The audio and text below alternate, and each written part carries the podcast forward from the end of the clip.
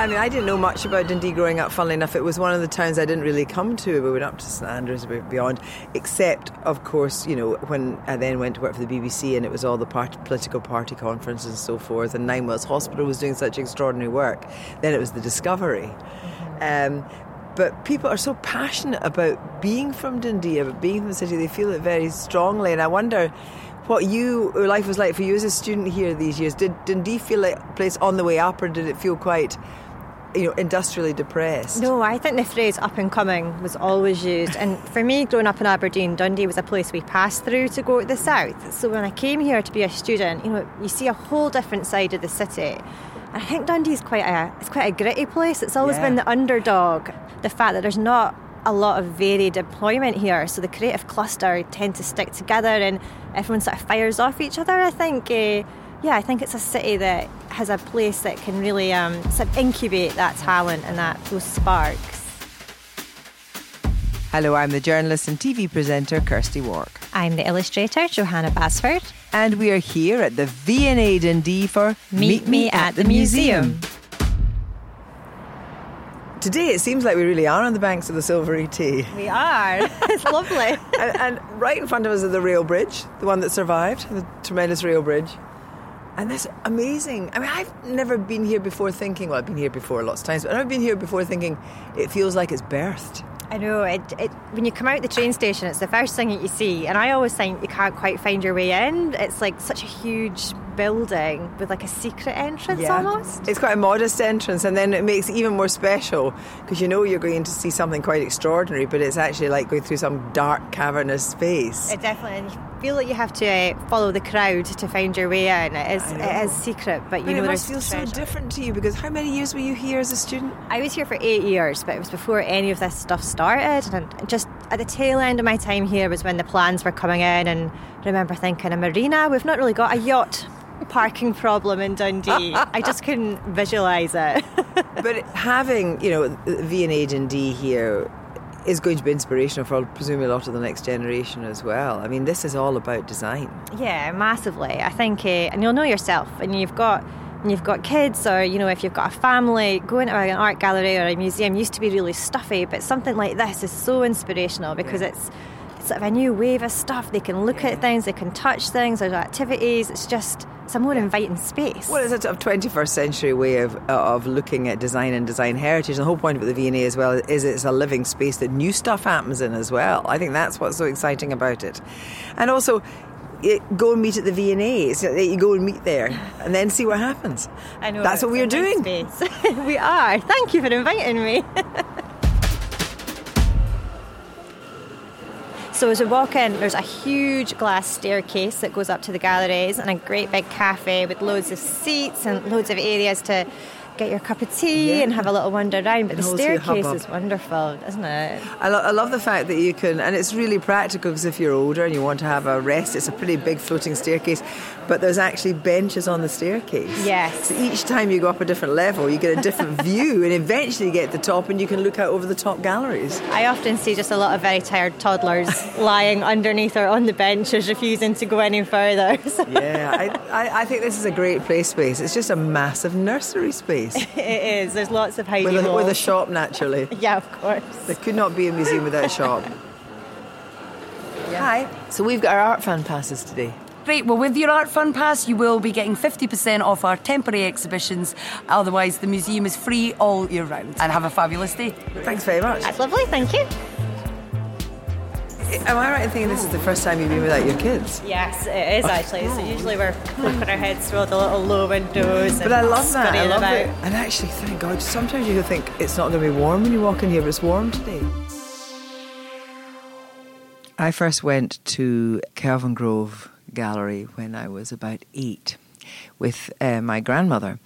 And it was not long after um, uh, the visionary uh, cultural head in Glasgow had bought uh, Dali's Christ of St. John on the Cross. And it was at the end of a very long corridor, and I was absolutely terrified at my wits. Really?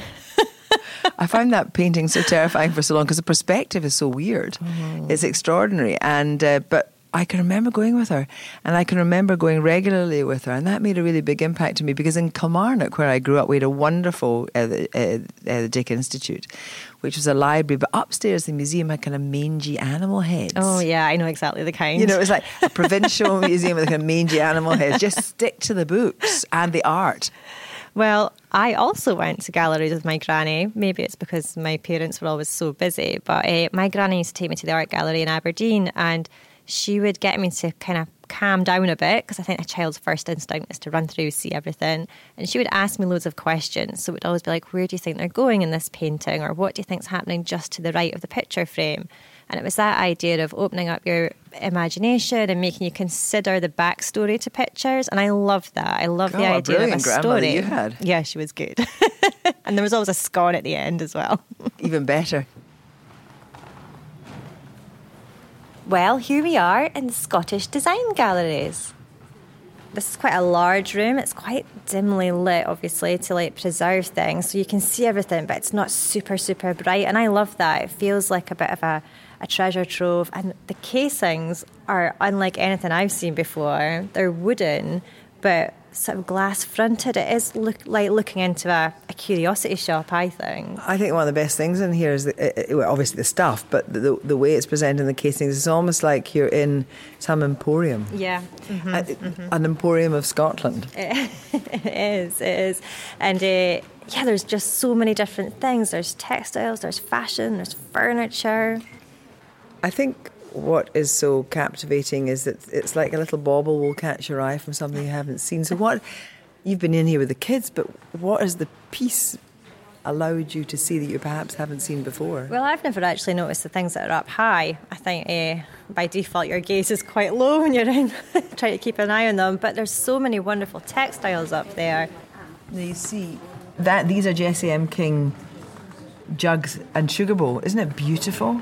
you know, they just show a level of craftsmanship that, you know, we're so used to big mass produced things now that to see something that's been made by hand, you know, and, you know, made with love, it's so different. And Jessie M. King did the illustration uh, for this poetry book by William Morris. Amazing. She is just such a star.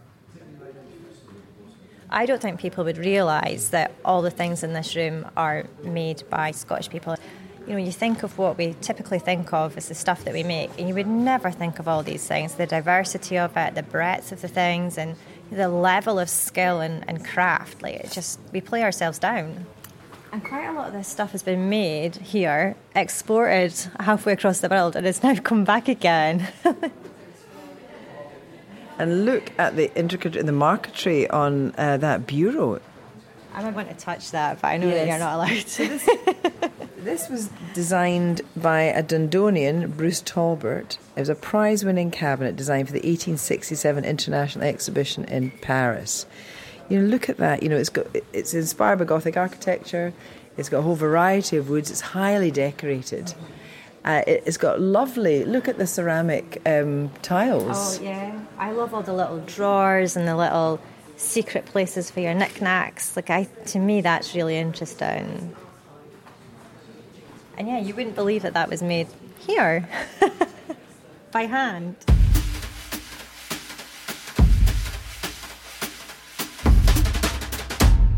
When you look back to your childhood, were you aware of good design? Were you aware that things made you happy when you looked at them, particular things? Yeah, I was the kind of kid that um, was very opinionated and I knew what I liked and what I didn't like. But more so, I was very aware of things that just didn't seem to work well. Like I remember we had some cups in the house that you just couldn't really use very well. Like the handles were all in a weird shape in a weird place. So I think in terms of design, you know, there's visual design, like pretty things, but then also functional design. What about you? Beauty and utility. Yeah, I was aware of design. I can remember different things. I can remember the very 60s sets of red and black cups, and the saucers had red and black marks on them. And I can remember that was very modern. Mm-hmm. And um, we had quite a lot of Scandinavian stuff. And when I was 14, I worked in a, a, a Danish shop in Kilmarnock, bizarrely, a Danish design shop. Uh, and so I was very aware of Scandinavian design. Mm-hmm. And um, mid-century was still actually in people's houses when I was growing up, and, and so I, have always and beautiful fabrics. For me, I think fabrics are important. I know we're going to hopefully see some beautiful fabrics in here, um, but good, well-cut clothes that last a lifetime. That's the kind of thing I'm interested in. Hi, Kirsty Hassard. Yes, uh, I'm a curator here at V&A Dundee, so I'll be showing you the commission here today. Great. And so, what are we going to be looking at today? I mean, you know, I've been in here before, but it's lovely to be taken around mm. by one of the experts. I know. and so I'm going to show you Maeve Redmond's commission, uh, which is called Plain and Ornamental of Every Description, which Let's is just over here. Yeah, thank you. So this is Walter Macfarlane and mm. Co, whose whose house was two doors down from us. Oh, really? Yeah, yeah. It's yeah. rather beautiful inside. Even still, it's owned by an artist at the moment, actually. But just the, the, the, reach of uh, Macfarlane's was amazing, wasn't it? It was, yeah. So the, the whole idea behind Walter Macfarlane, so he um, was based in Saracen and the north of Glasgow. So really the whole of Possil and, and Possil Park, what it is today, was basically created by Walter Macfarlane. It didn't exist before that. Um, so Walter Macfarlane was a producer of iron structures. what was really interesting was this is the sort of height of the British Empire. So these these structures went across the world. So what we're seeing in this commission is just um, the spread of, of where these structures went to. But what we're actually seeing here are beautiful, detailed mm. drawings and indeed some photographs. Mm-hmm. Uh, of you know decorative pieces. They could be arcades, could be bandstands, mm-hmm. uh, they could be bridges, they could be gates, and I find it quite extraordinary that there were like thousands of men in Possil creating these gates to go to far flung places, mm. and people were getting them on the basis of just looking in a catalogue. Yep. You know, that Macfarlane said, well, I'll actually have that pair of gates. I'll have that bandstand, thank you. This would look nice at the front of my house.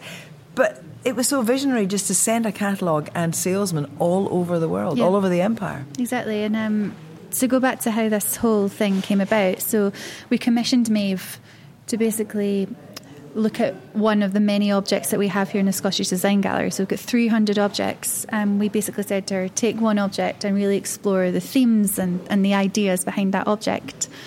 And the object that she picked was, I guess, quite a non assuming object. As you say, it's a catalogue that sits in the display case just to the left of where we are just now. A lot of people probably walk past it, they don't realise what it is.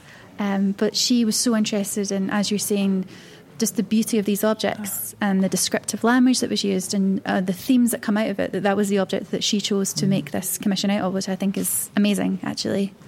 So here you get a sense of the intricacy. And it's yeah. as, as, somebody who's an artist, Johanna, mm-hmm. that is uses intricate work. The intricacy of some of this ironwork is extraordinary. Yeah, and I love that. You know, it's, it's a really fine, detailed mm. sort of kind of art, but it's made with this big, heavy, robust mm. material, and you know the two don't seem to go together. so look up there. This was terminals. You know, this is for ter- terminals for roofs, spires, turrets and building decoration. You could actually get your little your turret yeah. sent over mm-hmm. and put in. Look at this one. Look. So you've got the original drawing, and you've got the drawing of this particular bandstand in Adelaide, and then you've actually got the structure there. It's wonderful, isn't it?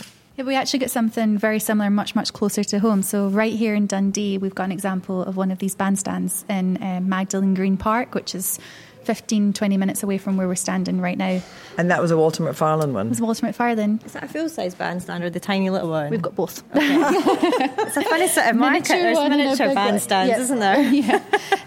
I like these drawings along at the end because, as a person that draws myself, I know how much I use a computer just to sort of help tweak my hand drawings, and this must have all been done by hand, meticulously measured out, squared paper, you know, to get those drawings exactly right for the engineering process mm. makes me nervous.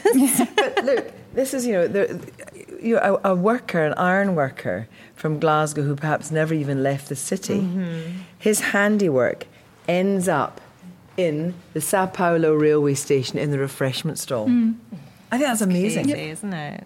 It's exactly as it was designed. Mm. It hasn't changed. Yeah, it's beautiful. Yeah. That's extraordinary. You know, there are lots of um, things you can say about empire that weren't good and colonialism. And, you know, we have to own it. We have to own the fact that perhaps the fact that, you know, Macfarlane's was so successful was because we were colonists. Mm-hmm. But I think we can still celebrate the glory of great design and the glory of endeavour and the fact that hundreds and thousands of people were employed in Scotland making things of great beauty, beauty and utility.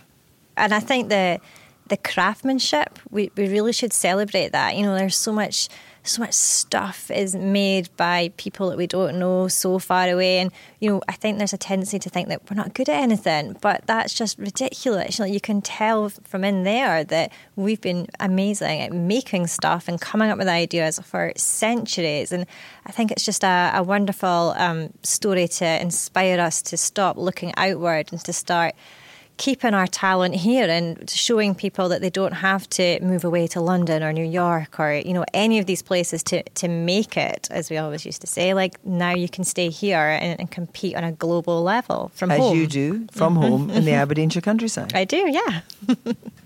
Just thinking, my great grandfather used to take furniture from Glasgow to Canada really? in the late 1800s. And when I look, perhaps he wasn't taking some of that beautiful stained glass bookcase work mm. from Wylie Lochhead's. But that was the material that was going all over the world. And when people are wandering around in Adelaide or Johannesburg or in Sao Paulo, they have no idea. No. No idea. Made by a wee man in Dundee. no, I love that as well. I know exactly what you mean. when um, I was growing up, I had these two uh, maiden great aunts, and they their brother had been killed in the war and it had a really huge effect on them. And actually, a lot of young men obviously didn't come home from the war in Glasgow, mm-hmm. and um, so they never married. But one of them was particularly, they were both really creative and they were china painters oh. in their spare ah. time. And that was a really big thing. And now when I go into second-hand shops, Oxfam shops, look around, I can often see in plates of theirs. Oh, really? Yeah, but they were amateurs. Mm-hmm. But there was a mm-hmm. real thing in the turn of the century, in, in, just at the beginning of the 20th century in Glasgow, about China painting courses. Oh, amazing! And it was a, a particular outlet of creativity, and there were the most beautiful detail flowers on mm-hmm. the, these China mm-hmm. sets. And these extraordinary. Days, they would be classed as you know craft artisans. Absolutely. and then they were just sort of slightly batty old ladies painting. it's maybe still the same actually. Before we let you go, can I ask you to come and tell me about this extraordinary dress of Christopher Kane's, who has to be one of the most wonderful Scottish designers? Yeah, I'd be delighted today. to. Describe this dress to me, Kirsty. It's extraordinary. uh, it's this dress. This is from his autumn winter 2015 collection, um, and it's a dress called Lover's Lace and the story behind it is fascinating. So, um, Christopher took life drawing classes uh, out of his studio in London, got his whole team to do life drawing, and this dress is inspired by the sketches that they did together. So, it's, uh, it's a sort of beautiful confection of lurex and uh, Swiss lace. The idea is this, just these sort of beautiful entwined uh, male and female figures that um, are around the whole of the whole of the dress. So that's the the sort of upper part of the dress, and then underneath you've got this yeah, beautiful, um, beautiful lurex fabric that just moves so incredibly when you walk. Um, and I just think it's absolutely incredible as, as an object. He's actually at the end of these pieces of lace. He's got feet. Mm, yep. It's so beautiful, but all I can think of is the questions that I would get, like, "Mummy, what are they doing?" it's such a an iconic and different piece that you know people don't have a reference point for something like that. Is it art? Is it fashion? Mm. Is it design? Combination of both. Mm-hmm. Is think. it sex? Yeah. yeah. What's really lovely as well in my sort of previous curatorial life, I was at uh, V&A South Kensington. I worked in the uh, fashion department. Um, so I worked with Christopher Studio to pick this dress for the galleries, and this was the dress that he chose to be represented in. And is that how it works when you take on a new object? Do you work with the person, you know, the designer and then they help you select the piece, or do you go with a shopping list? we had a shopping list. um, so I think with Christopher, because there's so many pieces that you could have picked to mm-hmm. open the mm-hmm. galleries with, I think we went with five or six objects, uh, presented it to him, and this was the one that he decided to go with. Wow.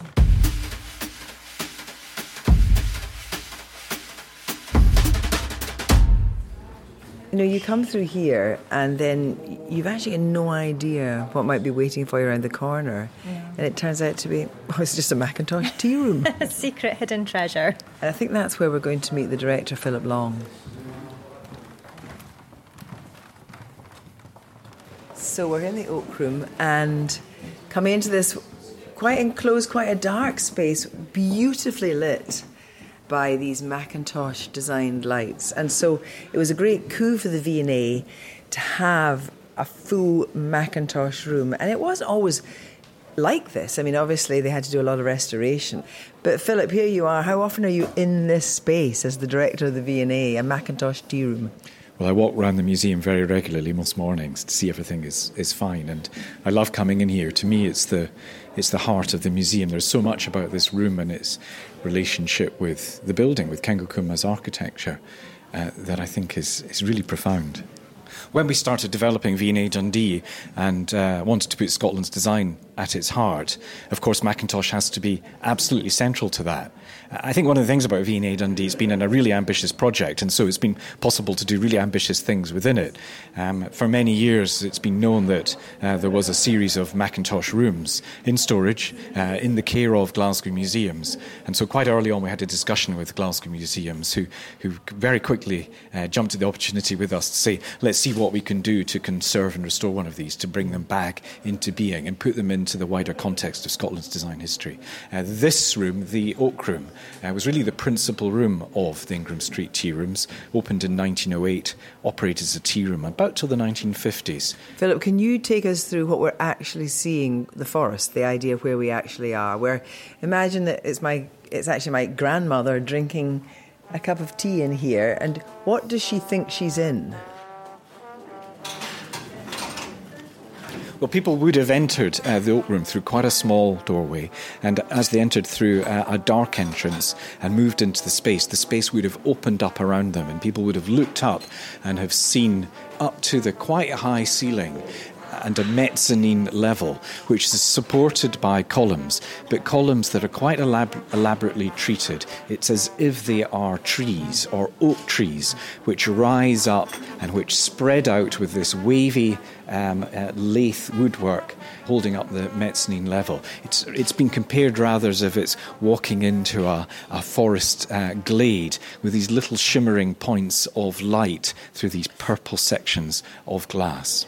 You have really spent most days of the last year and beyond, obviously, here. But has your view of what the gallery means to you changed? Has your view of how people would you might have thought of use the gallery changed? Well, I think that the reason that we do exhibitions and, and I suppose make galleries is is to find out more and to uh, confirm or otherwise what our understanding might be of what the subjects are that we're dealing with, what what what creativity, and in this case, Scots creativity is all about. So, it, not really until we realised and finished the Scottish Design Galleries, and of course restored and installed the Mackintosh Oak Room, which hadn't been seen for so many years, that anybody is really able to make a a judgment, an informed judgment about the importance of all of that. And I think that my sense since we've opened the museum is that Scots design creativity and Scots internationalism, especially through hundreds of years. I think is is is even more so uh, than than perhaps we suspected when we were developing the, the curatorial themes for the for Do you the think. A lot of people are surprised when when they're in this gallery and they see all the stuff that we make and that we have made? Like, do people realise that it's all come from Scotland? I think uh, quite a lot of the feedback we get is that it is a revelation. Mm-hmm. Um, I think they're really surprised to find out, for example, the, the influence of Scots in, in Russia in the late in the late 18th century.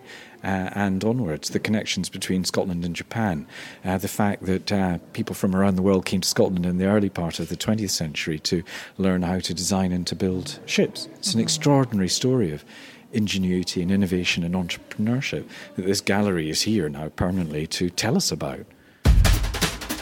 I mean, there's so much going on in Scotland now. I think there's much more than people ever give us credit for. I think we tend to have a bit of a you know, it's those awful hats that you see in airports with the, the red hair and the tartan. Like that's what people think of when they're thinking of Scottish design. And you know, you tend to just go to the default sort of categories: shortbread, tartan, all those things. But there's so much more. And I've got friends because we all went to art school together that are makers and designers and artists, and you don't really appreciate the breadth of the talent that we've got here because we're so focused on a few sort of mm. quite boring highlights. the thing about a place like Dundee is it is this kind of engine of creativity, also in technical uh, mm-hmm, and mm-hmm. technology. Mm-hmm. Um, that there is creativity in technology as well.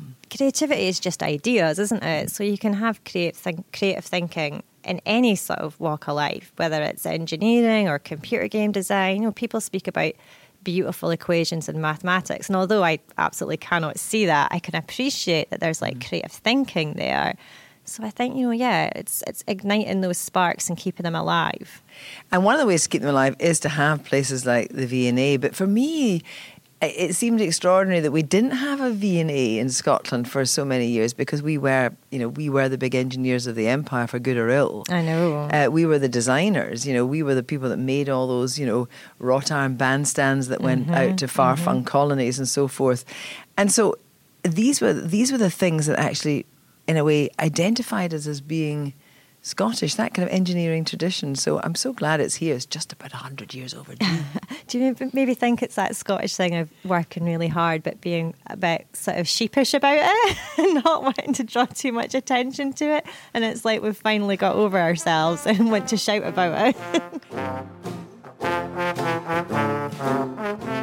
As I understand it, you're going to give us quite an unusual treat uh, we are because we're going to take you upstairs to the mezzanine level to look down across the room. Normally, it's not something we can let every member of the public coming in. We have so many people visiting the museum, and there are conservation requirements for the room that, that don't normally allow us to doing this. But seeing as it's you, great. After you. I'll go.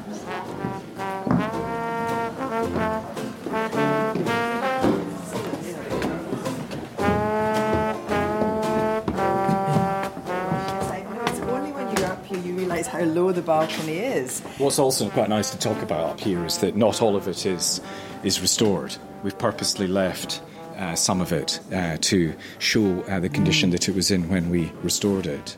Uh, the intention that we took with the conservation of the room was to restore it to its 1907 design um, and not invent anything by Mackintosh perhaps photographs will come forward that give us even more of an idea. But really, the, the room itself was a challenge to conserve, mm-hmm. especially because there was so little documentary evidence. And uh, the way that we had to put it back together uh, was, first of all, to reconstruct it in an unconserved state to understand how it was put together. So uh, there are parts of the rooms, if visitors look very carefully, it's possible to see that we haven't uh, restored. We haven't stripped the wood back to its original finish and refinish. So, where are you taking us to now? Well, let's go and see uh, some more of the museum, particularly the public spaces, uh, and talk a little bit about the ideas that brought those into being.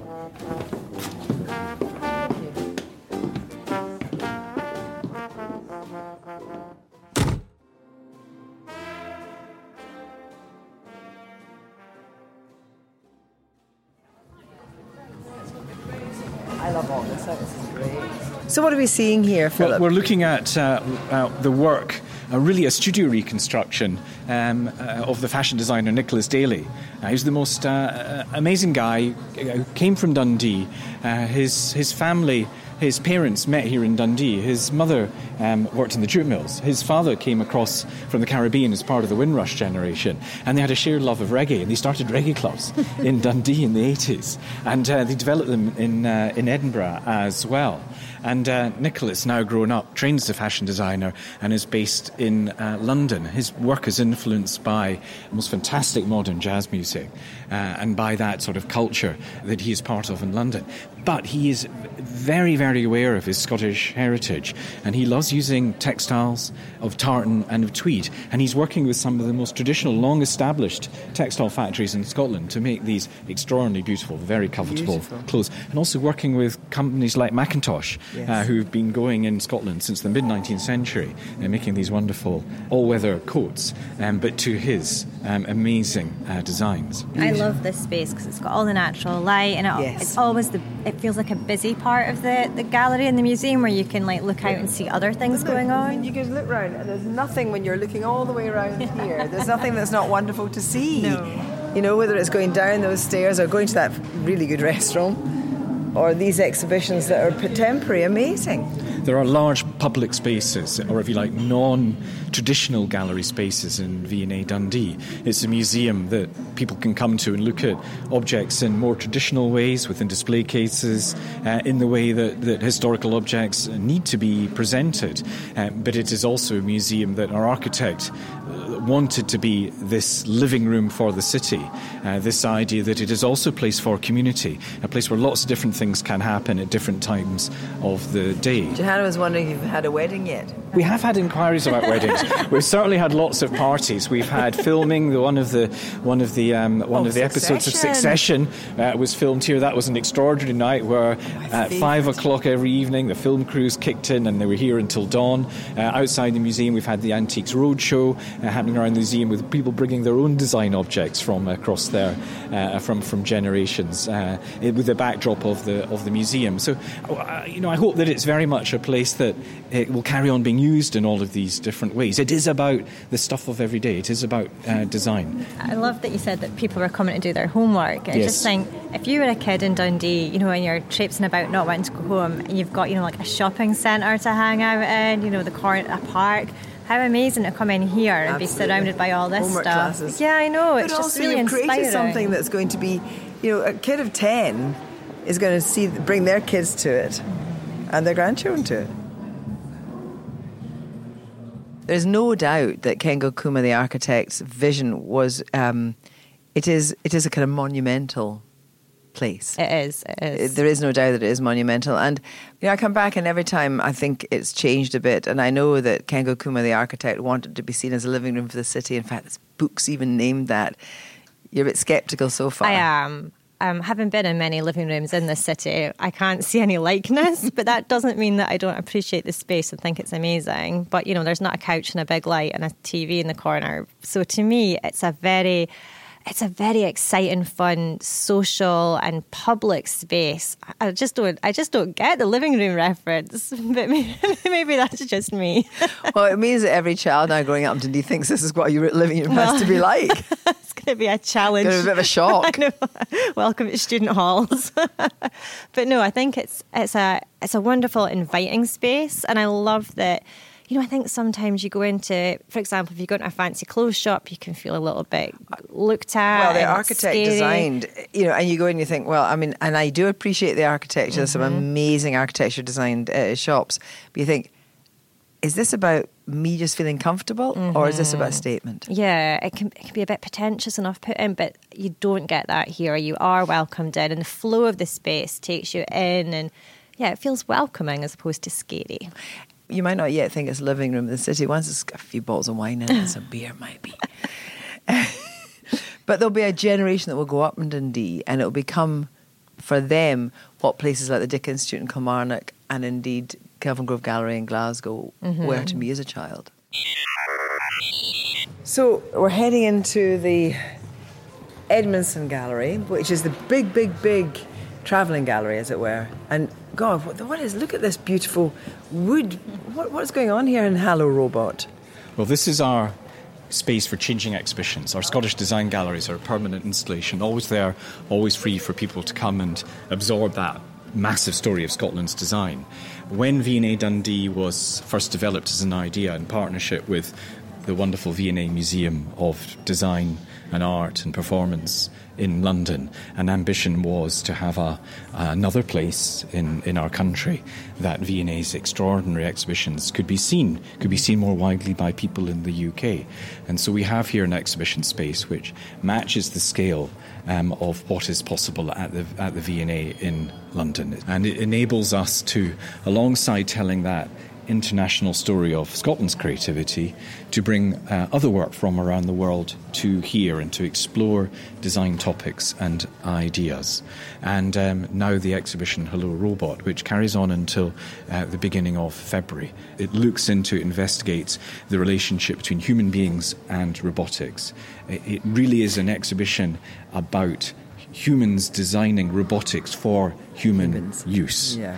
And That's the difference. Very much so. And I think that it, it, it certainly leaves me with a very optimistic view because the, the, the sorts of designs that uh, people can see um, in the exhibition, uh, and, and not just design ideas, but actual robotics, are very sensitive to the human condition and to human need. And I think it's very uplifting in the way that uh, design and robotics is looking at human need from across all ages, from nursery to, to old age. Philip, it's been so lovely to have uh, some of your time because you're so busy making this museum even better day by day. It's a pleasure to welcome you back. The human has been neutralized. So I thought the breadth of the stuff in the Scottish Gallery is stunning. Like you would just never believe there was so many um, different things made here and made to such a high standard. And I think that's really invigorating and exciting. It almost gives us a sense of what could be possible and what was possible and what should be possible again. Do you know what I mean? Like it's uh, yeah, it's just a really nice sort of kick in the boots for us. What I thought was that I think each time I come here, I feel a bit warmer towards it, even if that's possible.